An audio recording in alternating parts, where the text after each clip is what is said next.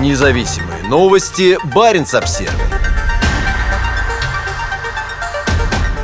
Министр юстиции Норвегии. Граница может быть закрыта за несколько часов. Норвежская полиция и пограничники очень внимательно отслеживают все перемещения со стороны России и готовы принять меры в случае необходимости. Норвегия может быстро присоединиться к европейским соседям и ограничить россиянам въезд в страну, если это будет сочтено необходимым. Граница может быть закрыта через несколько часов после уведомления, заявила министр юстиции Эмили Энгермель в воскресенье после участия в патрулировании на полицейском вертолете, окрашенного осенними красками отдаленного участка границы. После участия в патрулировании на полицейском вертолете, окрашенного осенними красками отдаленного участка границы. Пока на территорию Норвегии из России после эскалации военных действий на территории Украины в начале 2022 года нелегально попали только 4 человека, один в июне и трое в августе. Инциденты произошли в горном районе Ярфьорд, куда министр вместе с представителями местной полиции, отвечающей за охрану границы,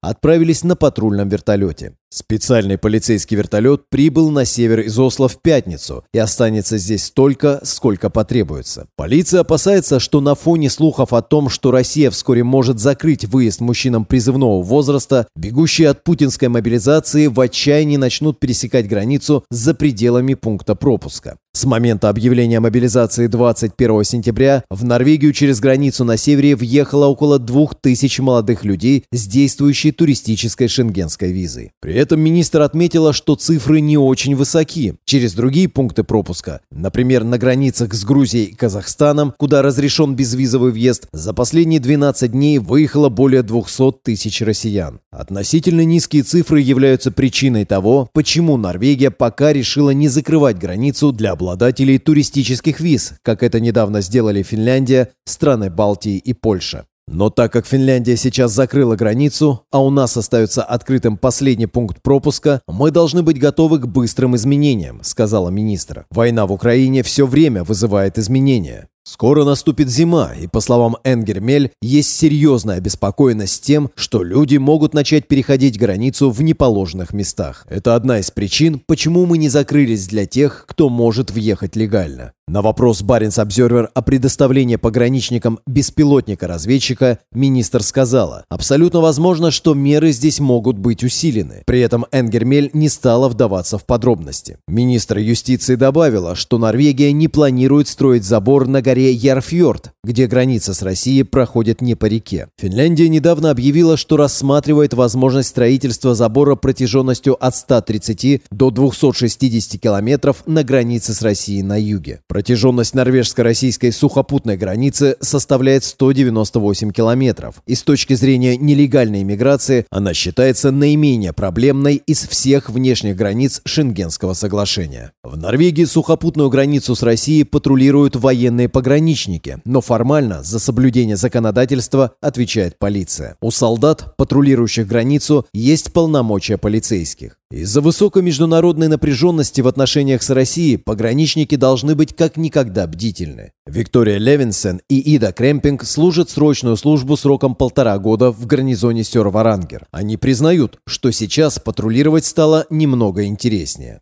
«Мы должны быть готовы находить людей, нелегально пересекающих границу», — сказала Кремпинг. Обычно она патрулирует границу в качестве кинолога и должна быть готова к вызову в любое время суток и летом, и зимой. Гарнизон Сёр-Варангер в районе Киркинесса является частью армии и состоит из учебной роты, роты обеспечения и пограничной роты. Он также усилен диверсионно-разведывательной ротой, которая специализируется на защите от вторжения и призвана обеспечивать суверенитет Норвегии. Эта граница также является самой северной сухопутной границей НАТО, по другую сторону которой находится напичканный вооружениями Кольский полуостров, где базируются российские стратегические атомные подводные лодки. «Служба здесь, на севере, приносит большое удовлетворение», сказала Виктория Левинсен. Она с нетерпением ждет скорого прихода зимы. В темноте патрулировать будет сложнее, но при этом будет легче обнаруживать следы на снегу, сказала она.